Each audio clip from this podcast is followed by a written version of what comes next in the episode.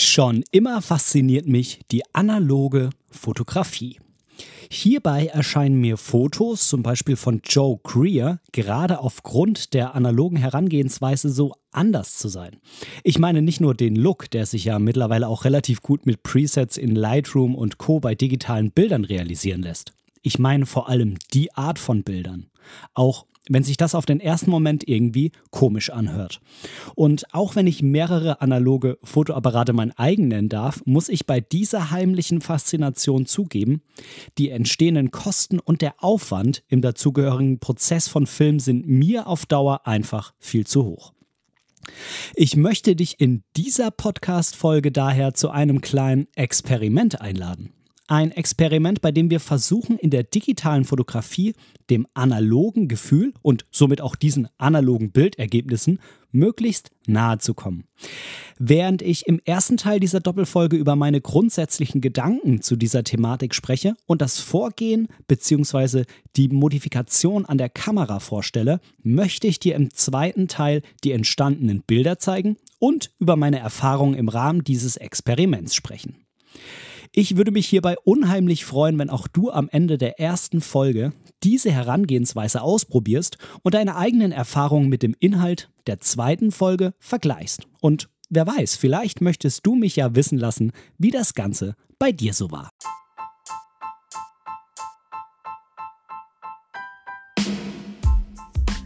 Moin und herzlich willkommen zu Momente deiner Geschichte dem tiefgründigen Fotografie-Podcast. Ich bin der Ben und in diesem Podcast möchte ich meine Gedanken rund um die Fotografie mit dir teilen. Ich wünsche dir ganz, ganz viel Spaß beim Zuhören.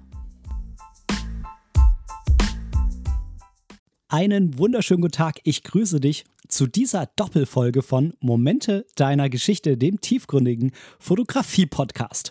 Oje, oje, ich muss sagen, hey, ich habe mir gerade das Intro, was ich äh, eben gerade eingesprochen habe, nochmal angehört und meine Stimme, die hört sich doch noch etwas belegt an. Ich weiß nicht, ob du das weißt, aber ich war relativ schwer an Covid erkrankt. Äh, ich muss jetzt nicht ins Krankenhaus oder so, also so schwer war es dann doch nicht. Aber für jemanden, der normalerweise relativ viel Sport macht und auch mal so 11,5 Kilometer laufen geht, war das schon ganz schön heftig. Ich war eine Woche komplett ans Bett gefesselt und in der zweiten Woche habe ich mich wieder so langsam hochgekämpft, muss ich sagen. Und als ich das erste Mal spazieren war mit meiner Frau und dem Kleinen, tja, da war ich ganz froh, dass ich den Kinderwagen hatte zum Festhalten. Und ich musste jetzt äh, wirklich ohne Scheiß alle 200 Meter stehen bleiben und ziemlich heftig nach Luft schnappen. Ähm, das äh, habe ich vorher so noch nie erlebt, muss ich sagen. Und ähm, das war schon wirklich ein komisches Gefühl. Ähm, naja, aber ich habe es gesteigert. Ich bin jetzt äh, schon einige Male spazieren gewesen, jedes Mal ein bisschen weiter, bin jetzt auch wieder über 11.000 Schritte am Tag. Und ich denke, dass ich nächste Woche, also heute ist Sonntag, der 17. Juli, ich denke, dass ich nächste Woche ähm, auch mal wieder mit Sport anfangen kann, mit leichtem Ausdauertraining und dann das Ganze mal so steigern. Aber ich muss sagen, gerade wenn ich jetzt hier so viel spreche hintereinander, ich merke es schon noch ein bisschen und werde hier ab und zu auf jeden Fall mal ein Schlückchen Wasser trinken.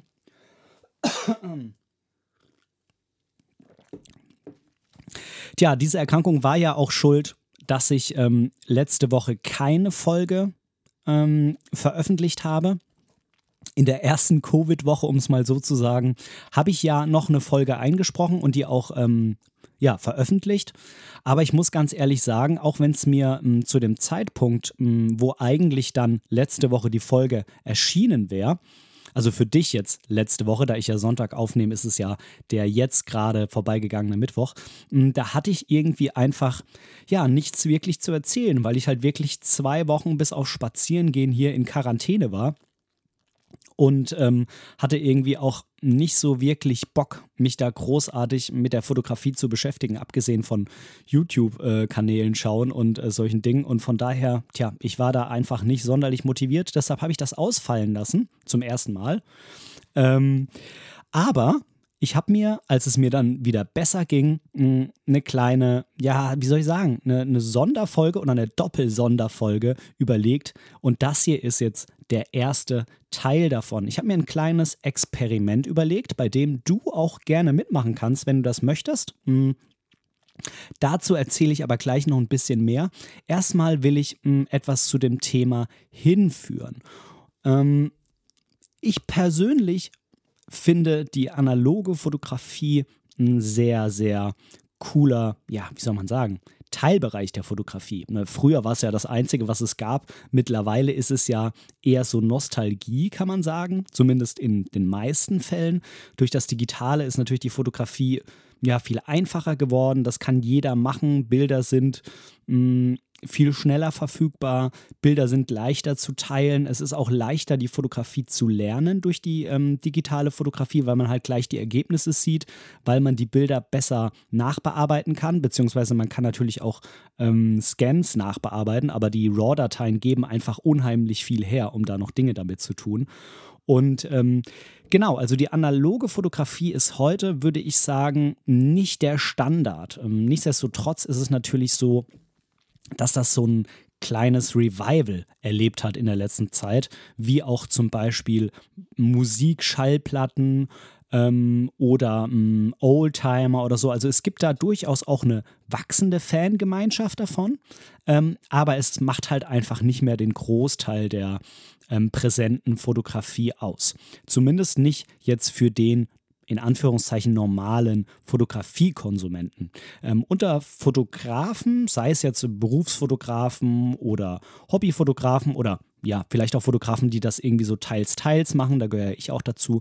Da ist natürlich mh, hm, da ein größeres Bewusstsein da und ich denke bei dem einen oder anderen auch eine größere Faszination dafür, weil es einfach ja so eine Art von Ursprünglichkeit mit sich bringt. Und ähm, die analoge Fotografie, das mag vielleicht bei, bei so einem Mittel- oder Großformat noch an, äh, oder was heißt anders, noch stärker als bei einem normalen Kleinbildformat sein, aber prinzipiell ist es einfach so, tja, dass diese analoge Herangehensweise so eine, ja, wie soll man sagen, so eine Achtsamkeit mit sich bringt, so, ein, so, ähm, so eine Langsamkeit, ich weiß gar nicht, ob es das Wort gibt, ähm, also so eine geringe Geschwindigkeit, ähm, die ja einfach dafür sorgt, dass man aus diesem hm, diesem gehetzten Fotografieren heutzutage rauskommt. Denn hm, die Kamerahersteller überwerfen sich ja mit Bildern pro Sekunde, äh, die da geschossen werden können, mit äh, Auflösungen, die bis ins Unendliche gehen, ähm, immer besseren äh, Bildschirm- und Sucherauflösungen und so weiter und so fort. Und ähm, diese analoge Fotografie, die bringt einen da irgendwie extrem dazu, runterzufahren. Das ist das eine, was mir sehr gefällt. Ähm, ich bin ja auch im Digitalen ein Mensch, der eigentlich den ähm, Serienbildmodus gar nicht so mag. Ich mache den eigentlich nur dann rein, wenn es wirklich nicht anders geht, wenn ich irgendwas fotografieren will, was sich vielleicht nicht mehr nachstellen lässt. Ähm, weil es zum Beispiel das Hochzeitspaar ist, das gerade irgendwo reinläuft ähm, bei der Trauung oder vielleicht doch mal irgendein Tier, ähm, wo ich halt unbedingt einen gewissen Shot haben will und das einfach nicht ähm, replizierbar ist. Aber vom Prinzip her bin ich schon der Mensch, der eigentlich immer lieber den, ähm, wie sagt man, den, den, den Einzelauslöser, den äh, Einzelbildmodus äh, nutzt. Ähm, von daher ist auch meine Herangehensweise im Digitalen da jetzt nicht so, dass ich das voll ausnutze. Ich weiß auch zum Beispiel gar nicht, wie viele Bilder pro Sekunde bei meiner X100V oder bei meiner XT4 möglich wäre. Ähm, das hängt ja auch noch ein bisschen davon ab, ob man den mechanischen Verschluss oder den elektronischen nimmt. Aber das kann ich dir zum Beispiel gar nicht sagen, weiß ich überhaupt nicht. Ich weiß einfach nur, wenn es schnell gehen muss, mache ich den Serienbildmodus rein. Da gibt es dann noch einen langsamen und einen schnellen, aber wie viele Bilder das dann sind, keine Ahnung. Ähm, und zum Zweiten mag ich mh, hm, an dieser analogen Geschichte auch einfach den Bildlook, der dabei rauskommt. Ähm, ja, der Bildlook ist mh, hm, dadurch natürlich geprägt durch, durch Korn oder nicht Korn, durch, durch Farben, durch mh, hm, einen Weißabgleich, der bei einem Film natürlich immer fix ist ähm, dadurch, wie Schärfe, Unschärfe dargestellt wird, ähm, etc. pp. Vielleicht auch Bilder, die einfach mal nicht perfekt sind und so, ähm, aber trotzdem sich in einer Reihe sehr, sehr gut einfinden, ähm, weil sie vielleicht nicht auf den Punkt scharf sind oder ähm, verwackelt oder was auch immer. Ich mag diesen Bildlook einfach, diese, die Bildlook würde vielleicht das Ganze zu sehr reduzieren auf eine Art Preset, was man heutzutage auch ähm, ja, bei Lightroom ganz gut auf digitale Bilder ähm, anwenden kann. Da gibt es ja auch diverse Programme, die dafür extra geschrieben sind, ähm, dass, äh, dass man das Analoge noch mehr rauskitzeln kann als jetzt zum Beispiel bei Lightroom. Aber auch da ist es durchaus ähm, normal bei Lightroom, dass viele diesen Filmlook versuchen irgendwie nachzumachen, indem sie Presets nutzen oder erstellen, die dann so ein Korn hinzufügen und ähm, so ein gewisses ähm, Verhalten der Lichter und Tiefen ähm, da irgendwie mit reinbringen, um zu versuchen, dass es aussieht, als ob es ein Film wäre. Mhm.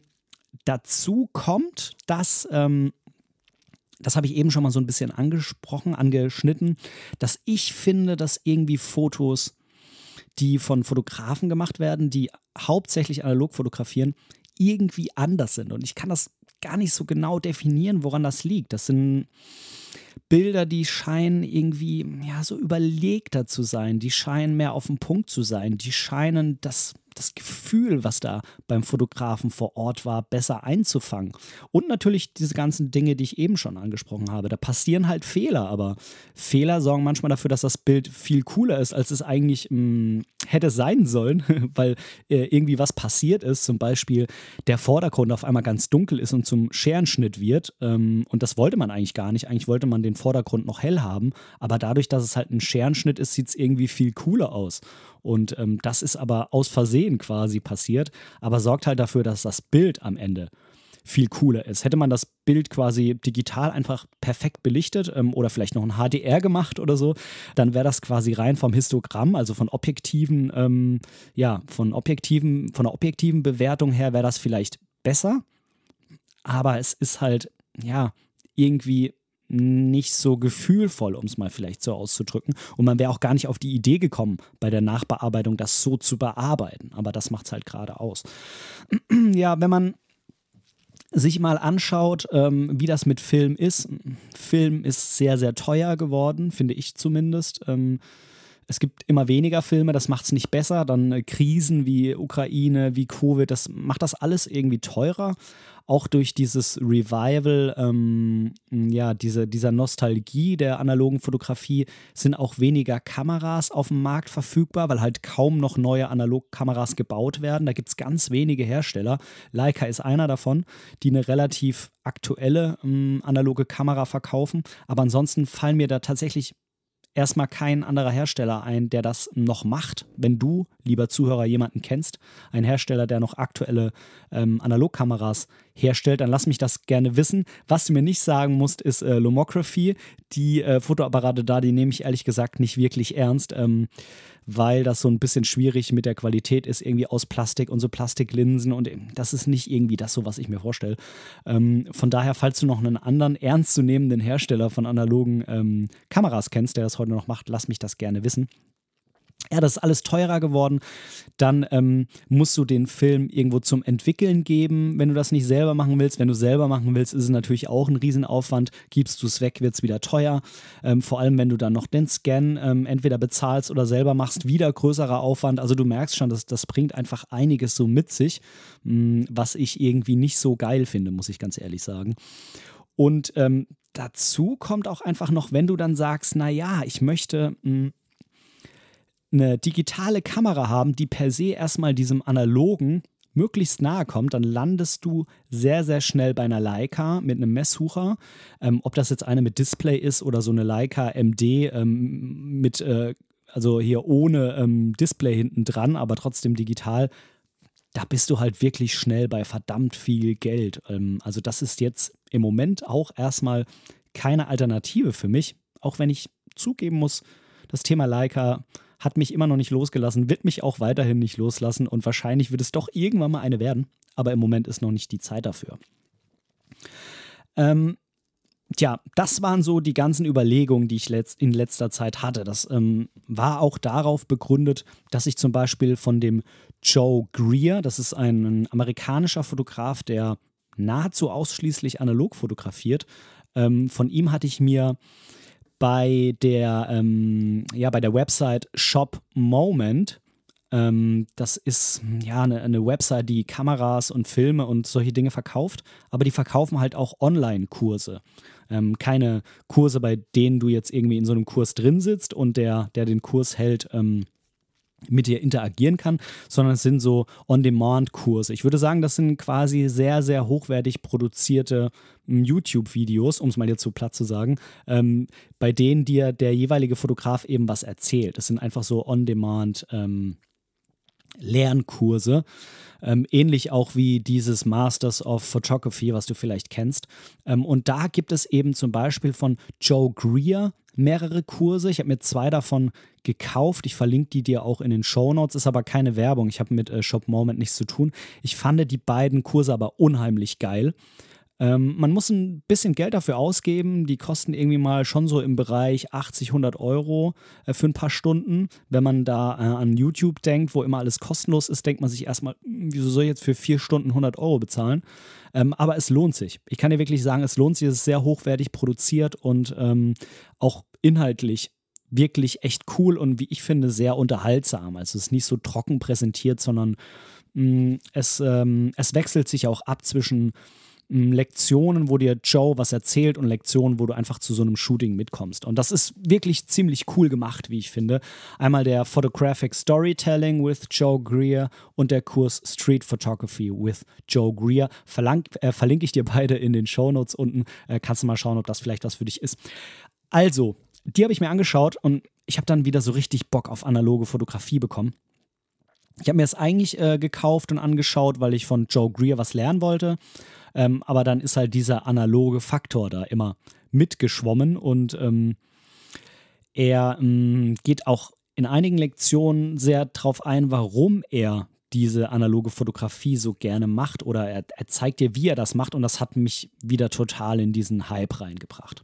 Tja, was habe ich mir jetzt überlegt? Wie könnte ich jetzt mh, da rankommen mit dem Zeug, das ich habe?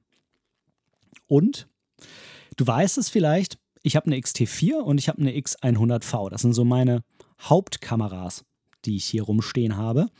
Und mh, mm, prinzipiell ist es so, dass meine Idee, die ich dir hier vorstelle, jetzt mit der X100V gemacht worden ist. Mm, das wirst du später an der einen oder anderen Stelle nochmal merken, warum ich diese Kamera genommen habe von meinen beiden.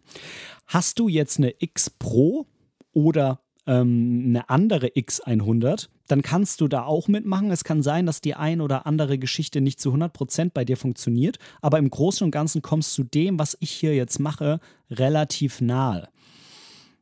Ähm, hast du keine X100 oder keine X Pro, dann ähm, gäbe es noch die Möglichkeit, wenn du eine alte Spiegelreflex hast oder eine neue, also irgendwie eine, weiß ich nicht, eine Canon 5D Mark irgendwas oder eine Pentax, äh, die bauen ja nur Spiegelreflex oder eine Nikon oder so, dann kannst du damit auch super mitmachen. Also selbst wenn du jetzt sagst, ähm, ich benutze jetzt auch spiegellos, habe aber noch meine alte Canon im Schrank oder so, dann kannst du da auch super mitmachen. Es gibt halt ein paar Dinge, die du so nicht umsetzen kannst. Ähm, aber du kannst dir dann rauspicken, was bei deinem System eben, eben funktioniert und was nicht funktioniert. Und ähm, du kommst so oder so in die Richtung von dem, was ich hier gemacht habe, auch wenn es nicht genau das gleiche ist. Hast du jetzt nur digitale Kameras, dann gäbe es noch eine Möglichkeit, ähm, wie du doch mitmachen kannst. Das wird dann aber nicht mehr ganz so, wie ich mir das vorstelle. Hast du zum Beispiel eine XT4 oder eine ähm, was gibt es da noch, eine XE4 oder so? Oder auch eine der älter, eines der älteren Modelle, dann hast du halt keine m, hm, Optik, die ähm, nicht digital ist. Ja, bei einer Spiegelreflex kannst du ja den Bildschirm ausschauen und über den Spiegel gucken. Bei so einer Messsucherkamera kannst du ja eben durch diesen Messsucher schauen, auch wenn das kein richtiger Messsucher ist, da komme ich später nochmal dazu, also bei den Fujis. Ähm, und wenn du jetzt aber eine XE4 hast, dann hast du ja nur einen elektronischen Sucher. Dann kannst du aber mal schauen, jetzt nicht nur bei Fuji, auch zum Beispiel, wenn du eine Canon R5 hast oder so. Bei Fuji gibt es die Möglichkeit, ähm, diese natürliche Live-Ansicht einzustellen. Das bedeutet, dass du nicht mehr alles ähm, über den Sucher angezeigt bekommst, was du in der Kamera einstellst. Ähm, das heißt, machst du heller, dann ähm, wird es aber nicht wirklich heller im Sucher. Machst du dunkler, wird es nicht wirklich dunkler. Also es, ist, es geht so ein bisschen in die Richtung eines optischen Suchers. Bei Fuji ist es so, die natürliche Live-Ansicht musst du einstellen, soweit ich das weiß. Und es gibt noch einen anderen Punkt, der ist leider woanders im Menü. Da kannst du den, äh, die Vorschau der, des Weißabgleichs, meine ich, und der Belichtungssimulation abstellen. Wenn du diese drei, äh, oder das sind zwei Menüpunkte, wenn du die umstellst, dann ähm, gehst du auch so ein bisschen in diese Richtung, ähm, die ich jetzt hier vorstelle. Schau einfach, ähm, ob du das irgendwie hinbekommst. Äh, ansonsten leider vielleicht einfach eine alte Spielreflex von einem Kumpel oder so und ähm, mach dann einfach damit. Ansonsten, wenn du das irgendwie gar nicht hinbekommst, freut es mich natürlich trotzdem, wenn du weiter hier zuhörst. Vielleicht kannst du trotzdem irgendwas aus dieser Folge mitnehmen. Ähm, und wenn es äh, die, ähm, die Schlussfolgerung für dich ist, dass du mal wieder analog fotografieren willst oder so, das könnte ja auch sein. So, ähm, ich habe an meiner Kamera, an meiner Fujifilm X100V, ein paar Modifikationen eingestellt, die dafür sorgen, dass ich die eben auf eine gewisse Art und Weise benutzen kann. Und ich habe halt versucht, möglichst nah an dieses analoge Gefühl ranzukommen. Und im Titel habe ich ja geschrieben, ich baue mir eine digitale Leica M6. Das liegt einfach daran, dass ich halt versucht habe, an so eine M6 irgendwie ranzukommen, in der ein Portra 400 Film eingelegt ist. Aber ich fange mal ganz vorne an. Also, was ist jetzt der große Vorteil bei diesen X100 Kameras und den X Pro Kameras, du hast einen Messsucher dran. Also sowas ähnliches wie so bei so einer Leica M6. Jetzt ist es so, dass das kein richtiger echter Messsucher ist, mh, sondern nur ja so irgendwie in die Richtung geht. Denn bei einem richtigen Messsucher, bei so einer Leica M6 zum Beispiel, stellst du dadurch scharf, dass du so ein Schnittbild in der Mitte übereinander bringst. Und dann ist das an der Stelle scharf gestellt, wo du dieses Schnittbild, also dieses Feld, wo das Schnittbild drin ist, halt hinhältst.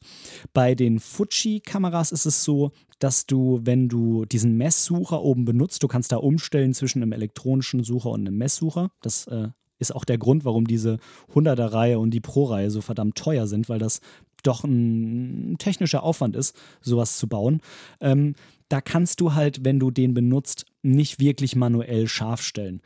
Denn ähm, es gibt keine Scharfstellhilfe. Das heißt, du kannst den Messsucher quasi mit Autofokus benutzen. Das Feld ist lässt sich nicht ganz so klein einstellen wie über den elektronischen Sucher, aber du hast ein, mm, ein Autofokusfeld und das kannst du eben nutzen, um scharf zu stellen, wenn du diesen Messsucher nimmst. Du kannst natürlich auch auf den manuellen Fokus stellen, hast dann aber keinerlei Anzeige, was jetzt gerade scharf ist, denn du schaust ja am Ende durch eine Glasscheibe durch und du hast halt nicht so ein Schnittbild oder so.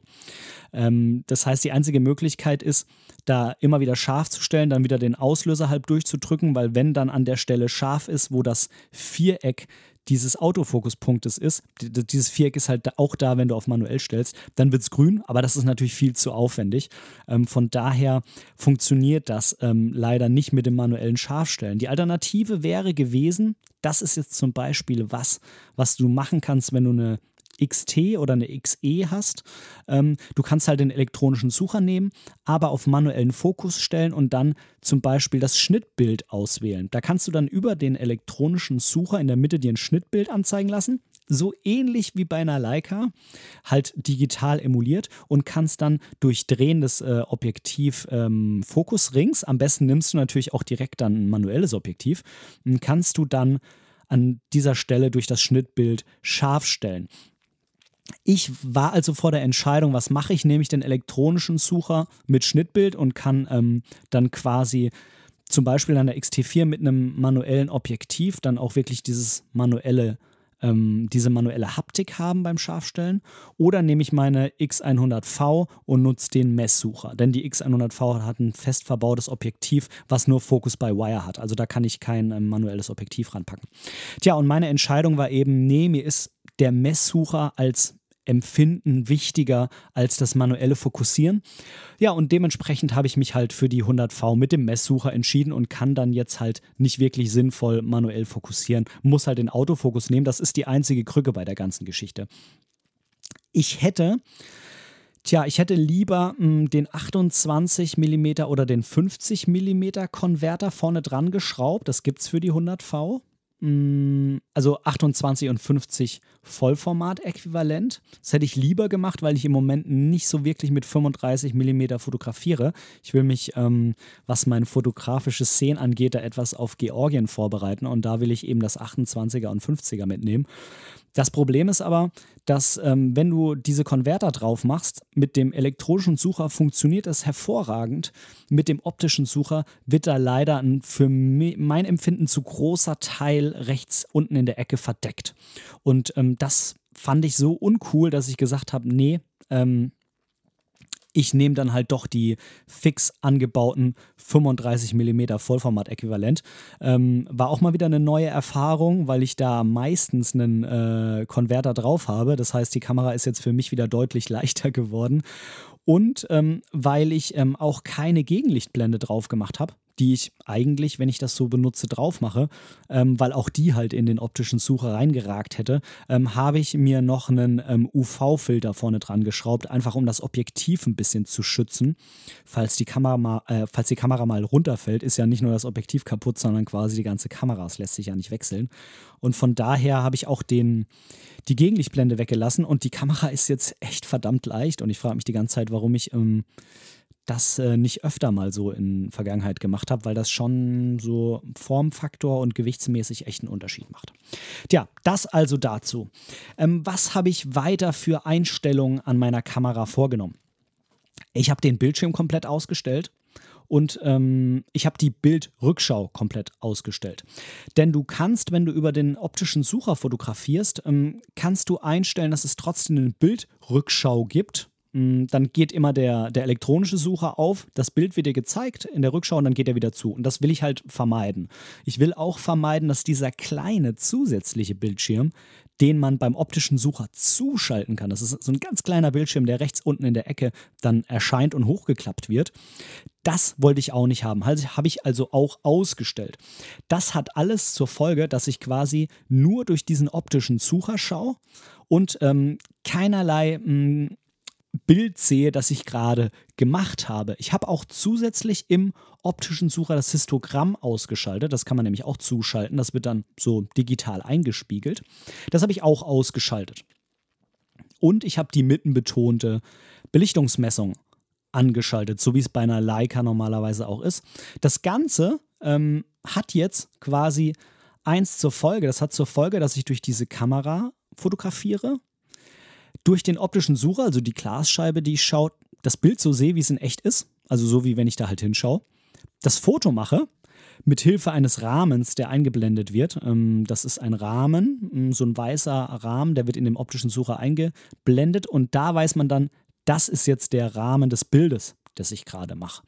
Und äh, dann habe ich ausgelöst und dann ist halt nichts passiert. Mm, beziehungsweise manchmal ein kleines, ähm, ja, wie sagt man, so, so, ähm, so, eine, so eine Sanduhr in der Mitte, weil er noch ein bisschen gerechnet hat. Äh, warum, das erzähle ich dir gleich. Aber ähm, dann ist nichts passiert. Also ich habe das Bild nicht gesehen und ähm, das war auch meine Absicht. Ich habe das Bild nicht gesehen. Ich habe das Bild erst gesehen, als ich nach mehreren Tagen, oder die Bilder, als ich nach mehreren Tagen jetzt ähm, in so einer Art Zwischenfazit dieses Experiments mir die Bilder zum ersten Mal groß im Rechner angeguckt habe. Darüber möchte ich aber in der zweiten Folge mit dir sprechen. Ähm, ich habe hm, eine feste Filmsimulation verwendet. Wenn du nicht weißt, mh, hm, was eine Filmsimulation ist, vielleicht fotografierst du nicht mit Fujifilm. Eine Filmsimulation ist nichts anderes als eine Art Preset, die über die RAW-Datei gelegt wird, äh, um dann damit ein JPEG zu generieren. Das macht jede Kameramarke so ähm, wenn die JPEGs in der Kamera generiert werden, sofern man das eingeschaltet hat, muss ja irgendwie was mit den RAW-Dateien gemacht werden, um ein JPEG draus zu machen. Und das ist nicht einfach nur eine Umwandlung, sondern da werden so gewisse Dinge gemacht, wie Kontrast ein bisschen angepasst oder ähm, ähm, was kann man da noch machen? Ähm, äh, Sättigung oder sowas. Und äh, bei Fuji ist es halt so, dass man relativ viel in der Kamera einstellen kann, was mit den RAW-Dateien gemacht wird.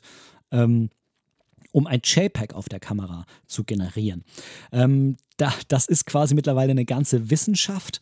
Ähm, das nennt sich halt Filmsimulation und ähm, versucht immer so ein bisschen diese analogen Filme zu mh, emulieren. Da gibt es mittlerweile ein Buch von Thomas B. Jones darüber. Da gibt es ähm, eine Seite, Fuji X Weekly, ähm, und der Betreiber macht sich da äh, zur Aufgabe, ähm, ja, analoge Filme der Vergangenheit und die es auch immer noch gibt, danach zu bauen durch diese ganzen Einstellungen, die man da vornehmen kann. Ähm, und ach, das ist wirklich äh, nochmal eine Geschichte für sich, höchst spannend, ähm, total cool. Ich persönlich liebe die Fuji JPEGs. Ähm, ich finde, es gibt auch keine andere Kameramarke, wo die JPEGs so cool rauskommen wie bei Fuji, beziehungsweise man so viele Einstellungsmöglichkeiten hat. Hast du jetzt zum Beispiel eine Spiegelreflex von Canon? Kann ich dir noch den Tipp geben. Das weiß ich ähm, aus meiner Vergangenheit.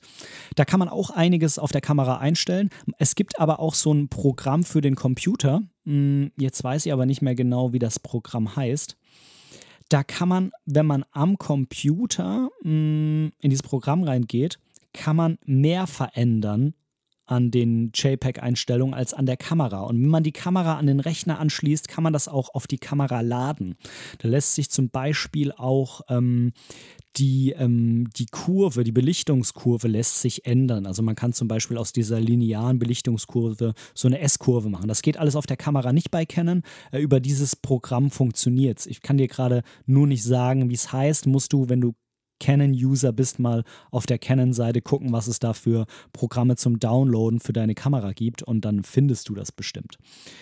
Ähm, Picture Styles heißt es, glaube ich, fällt mir gerade ein. Irgendwie sowas. Ja, wie auch immer. Also ich habe ähm, von dieser Fuji X Weekly Seite mir eine Simulation von Kodak Portra 400 runtergeladen.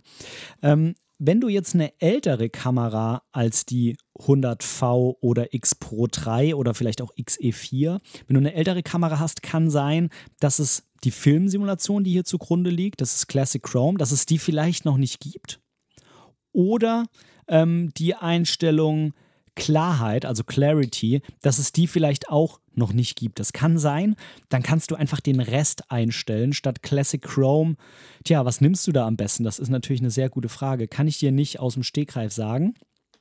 Du kannst aber auf Fuji X Weekly gehen ähm, und gucken, ähm, was ist da, was äh, der ähm, Betreiber davon da für eine Kodak Portra 400 Simulation für deinen Kameratyp entwickelt hat. Denn er macht das auch immer für die verschiedenen Generationen und ähm, tja, bedenkt halt dabei, dass es dann nicht alles überall gibt. Und wenn du jetzt zum Beispiel eine X Pro 1 hast, dann kann sein, dass er auch irgendwann schon mal eine Simulation von Kodak Portra, äh, von Kodak Portra 400 für die X Pro 1 und diese Sensorgeneration rausgebracht hat. Musst du einfach mal schauen. Bei Clarity mh, hm, ist es nicht so schlimm aus meiner Betrachtung, wenn du das nicht machen kannst. Also, was äh, habe ich bei mir da auf der Kamera eingestellt? Ich habe als Filmsimulation Classic Chrome genommen. Das ist mh, hm, meine zweitliebste Simulation die ja dem Bild so eine gewisse schöne Neutralität gibt. Ähm, die Farben sind nicht zu satt, ähm, die Kontraste sind nicht zu satt, aber schon durchaus da. Und ähm, ja, äh, ich mag diese Filmsimulation einfach unheimlich, aber da könnte man wahrscheinlich eine ganze eigene Folge über Filmsimulation machen. Das ähm, könnte ich tatsächlich mal tun. Dann habe ich bei dem Reiter Dynamic Range DR Auto eingestellt. Was ist dieser Reiter Dynamic Range? Dynamic Range gibt die Möglichkeit beim Fotografieren mh, mm, Bilder zu machen, die einen höheren Dynamikumfang durch die Lichtsituation mit sich bringen, als die Kamera prinzipiell einfangen kann, als der Sensor prinzipiell einfangen kann. Dadurch muss man die ISO hochschrauben und äh, die Kamera hält dann intern bei der ähm, JPEG, äh, bei dem JPEG-Prozess hält die Kamera die dunklen Bereiche auf und dunkelt die hellen Bereiche ein bisschen ab. Ähm, das macht die Kamera automatisch, wenn du das eingestellt hast. Ähm, und das hat halt auch Auswirkungen aufs RAW-Bild. Mm, zumindest insofern, dass halt die ISO höher sein muss. Mm. Und ähm, wenn du DR Auto einstellst, dann bedeutet das, dass das automatisch wählt zwischen der Dynamic Range Standardeinstellung von 100 oder wenn die Kamera eben Bedarf sieht, äh, diese Dynamic Range 200 nutzt. Ähm, je nachdem, ob eben mh, mm, die Lichtsituation so ist, dass die Kamera sagt, ah, das äh, ist total ausgefressen rechts oder irgendwie die Schatten saufen total links ab. Ähm, und dann erhöht die Kamera eben dieses Dynamic Range. Das würde auch auf 400 sich noch erhöhen lassen, aber dann müsste man mit der äh, ISO höher gehen. Und dann sieht es auch irgendwann so ein bisschen ähm, unecht aus. Da ich aber ja ein Portra 400 Film emuliere, habe ich auch dauerhaft die ISO auf 400 eingestellt. Und damit ist es kein Problem mehr, dieses DR-Auto zu nutzen, weil er dann eben selber entscheiden kann, nämlich mh, die DR 100 oder die DR 200. Denn die 400 ISO würden die 200er hergeben. Das ähm, ist jetzt vielleicht ein bisschen verwirrend, wenn du dich damit noch nicht beschäftigt hast. Ähm, aber auch da kann ich äh, das Buch von Thomas B. Jones empfehlen. Das verlinke ich dir auch mal in den Show Notes. Da erklärt er das ziemlich gut, was da bei diesem Dynamic Range passiert, als kleiner Exkurs mal für dich. Du kannst natürlich, wenn du sagst, das ist mir jetzt irgendwie alles zu kompliziert, ich habe aber auch eine ähm, X100V oder eine X Pro 3, oder irgendeine andere Fuji-Kamera, dann stell einfach Dynamic Range auf Auto und gut ist. Dann die ähm, Lichter und die Schatten, also Highlights und Shadows, habe ich ähm, ins Minus gestellt. Highlight minus 1, Shadow minus 2. Warum? Schlicht und einfach deswegen, weil Film nicht so extrem auswandert in den Randbereichen. Das heißt, die Lichter sind nicht so schnell ausgebrannt und die Schatten sind nicht so schnell abgesoffen. Und es ist ja bei Highlight und Shadow so, wenn du da einen Pluswert nimmst, dann werden die, ähm, die Lichter aufgehellt und die Schatten abgedunkelt. Da muss man also ein bisschen um die Ecke denken. Plus heißt nicht irgendwie, es verschiebt sich im Histogramm nach rechts, sondern Plus heißt immer, mehr davon. Also Highlight Plus heißt mehr Lichter, Shadow Plus heißt mehr Schatten. Das wandert also nach außen im Histogramm. Durch die Minuswerte wandert es eben ein bisschen weiter in die Mitte und ähm, in Verbindung mit diesem Dynamic Range Auto, was ja gegebenenfalls dann die Dynamic Range um eine Stufe erhöht, wenn das die Kamera entscheidet, kann man halt damit schaffen, dass ähm, natürlich nicht ganz so viel Kontrast auf den Bildern ist aber die halt nicht so schnell ausbrennen und absaufen, wie das bei digitalen Bildern eben oft ist. Das soll einfach so ein bisschen das Verhalten von Film emulieren, auch wenn das natürlich am Ende nicht wirklich da besonders nah rankommt. Dann ähm, Color ist plus 2 gestellt. Mm, das heißt einfach, Classic Chrome wird noch ein bisschen mm, mehr Sättigung gegeben. Noise Reduction ist auf minus 4 und ähm, das bedeutet im Endeffekt, dass die Bilder halt nicht weich, nicht weich gezeichnet werden. Ähm, wäre jetzt bei ISO 400 wahrscheinlich auch nicht so extrem der Fall. Ähm, aber in dieser Simulation ist es eben so. Auch die, ähm, die, das, das Schärfen, also Sharpening, ist auch ins Minus gedreht, dass es nicht zu scharf aussieht, denn zu scharf wäre auch nicht so ein klassischer Filmlook. Dann die Klarheit bzw. Clarity ist auf plus 2. Das ähm, ist einfach so. Äh, kann ich dir jetzt nicht genau erklären, warum das ähm, so in dieser, in dieser äh, Emulation eingestellt ist. Ähm, ja, wie gesagt, der Typ von Fuji X Weekly hat das eben irgendwann mal so rausgefunden, hat gesagt, ja, so kommt das irgendwie dem Verhalten von Portra und dem Look relativ nah. Der Crane-Effekt ist auf Strong und Small eingestellt. Also die Körnung, die wir mit dieser Simulation dem Film geben, die ist ähm, da, also es ist, hat eine starke Körnung, aber es sind, ist ein sehr kleines Korn. Das ist ja nun mal so das Verhalten, was man von Portra 400 kennt. Dann gibt es noch ähm, zwei weitere Einstellungen und zwar gibt es einen sogenannten Color Chrome Effekt, einmal so ein allgemein und einmal der ist auf Blau spezialisiert. Ich erkläre dir mal ganz kurz, was das ist. Ein Color Chrome Effekt ähm, sorgt einfach dafür, dass ähm, Farben zum Beispiel rot oder in, in, in dem zweiten Fall dann eben blau, ähm, die mh, mm, ihr, ja, wie soll ich sagen, ihre Sättigung, wenn es etwas überbelichtet ist an der Stelle, ihre Sättigung verlieren. Durch diesen Effekt wird versucht, dass diese Bereiche mh, mm, bei der JPEG-Emulation so ein bisschen mh, mm, abgedunkelt werden und ähm, vielleicht wird auch irgendwie die Klarheit nochmal erhöht oder so. Also es wird versucht, dass diese Farben, die ähm, sehr hell angestrahlt werden auf dem Bild, ähm, etwas mehr ihre, ähm, ihre, ja, wie soll ich sagen, ihr, ihr Aussehen wiederbekommen, so wie man es in echt sieht. Also vielleicht kennst du das, wenn du ein Bild machst und dann sind so rote Bereiche und das Rot ist irgendwie so komplett hell und man kann da gar keine Struktur mehr drauf erkennen. Das wird dadurch versucht, wiederzubringen. Und auch das ist so eine Geschichte, mit der man eben versuchen kann, mehr Richtung Film zu gehen. Denn Film, analoger Film, reagiert einfach nicht so stark auf Licht, ähm, wie es eben so ein digitaler Sensor tut. Und damit kann man schon versuchen, ein bisschen mehr in, diese, in diesen Look reinzukommen. Dann ist ähm, die ISO auf 400 eingestellt. Das habe ich dir vorhin schon mal gesagt. Ähm, die Filmsimulation bei Fuji X Weekly lässt das natürlich offen, ähm, die ISO auch bis 6400 zu nutzen, ähm, in Form von Auto-ISO. Ich für mich habe mich aber entschieden, dass ich die fest auf 400 einstelle, so wie es bei einem Portra 400 eben nun mal wäre.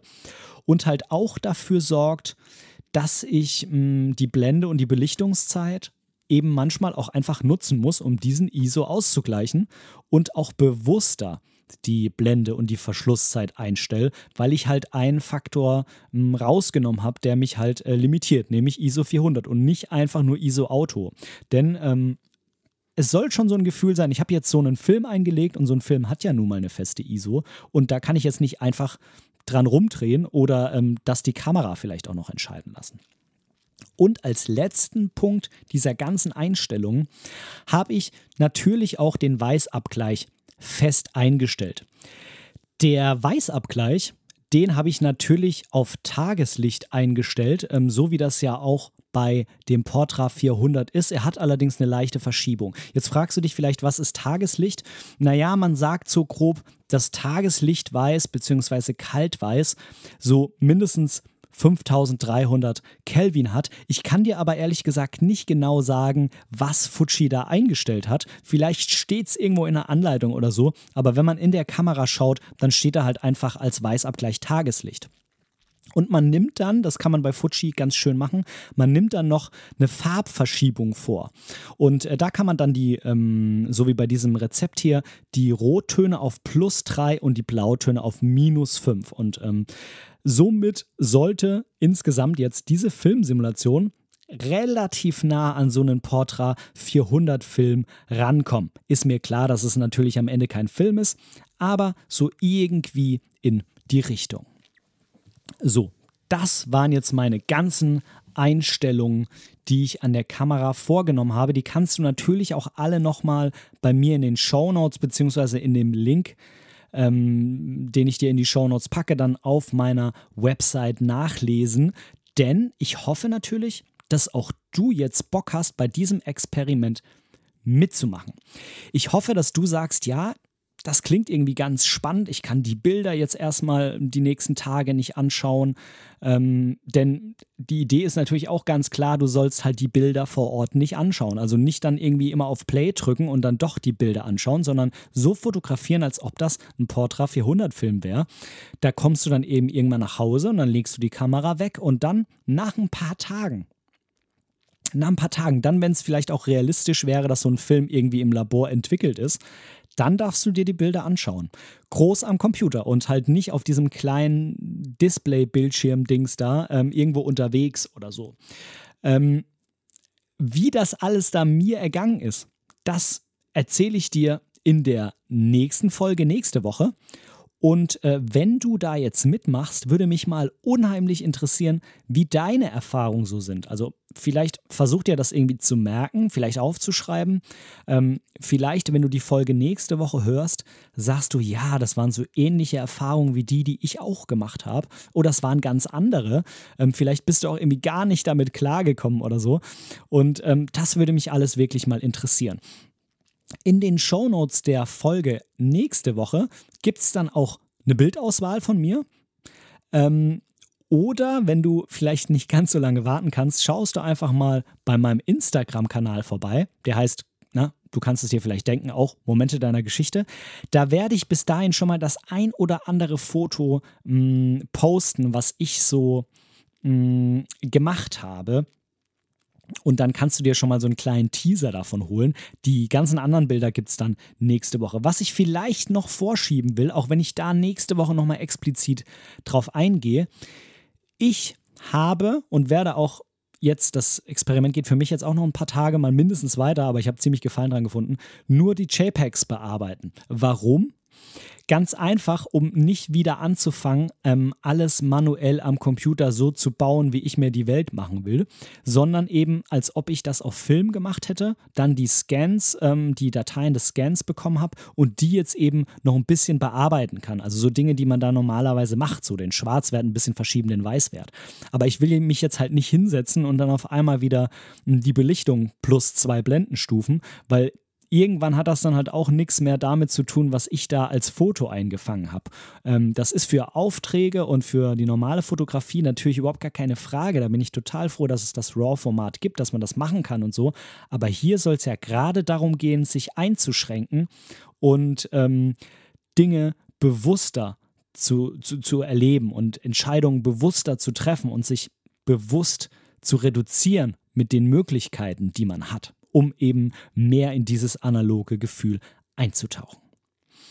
Tja, ich danke dir ganz recht herzlich, äh, dass du mir heute zugehört hast. Es war zwischendrin natürlich ein bisschen viel ähm, JPEG-Rezepte-Gelaber.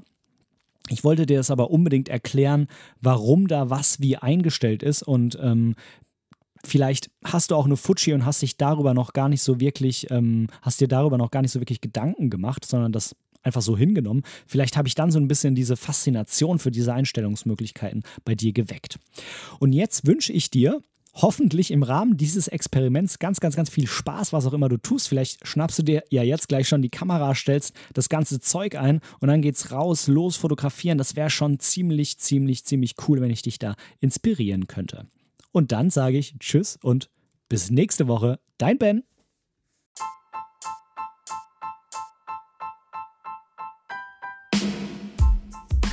An dieser Stelle möchte ich Danke sagen. Danke, dass du mir für diese Episode dein Ohr geliehen hast, denn als Hörer bist du natürlich der wichtigste Teil dieses Podcasts. Wenn du irgendwelche Verbesserungsvorschläge hast oder Teil dieser Show werden willst, dann melde dich einfach bei mir irgendwo auf meinem Social Media. Die ganzen Links findest du unten in den Show Notes. Außerdem würde es mich unheimlich freuen, wenn du mir bei Apple Podcasts eine positive Bewertung für diesen Podcast geben könntest und vielleicht sogar ein kleines Kommentar hinterlässt. Natürlich, wenn du was anderes benutzt, kannst du das auch einfach beim Podcast-Player deines Vertrauens tun. So können wir beide zusammen noch viel mehr Menschen erreichen und unsere gemeinsame Community weiter ausbauen. Vielen lieben Dank dafür.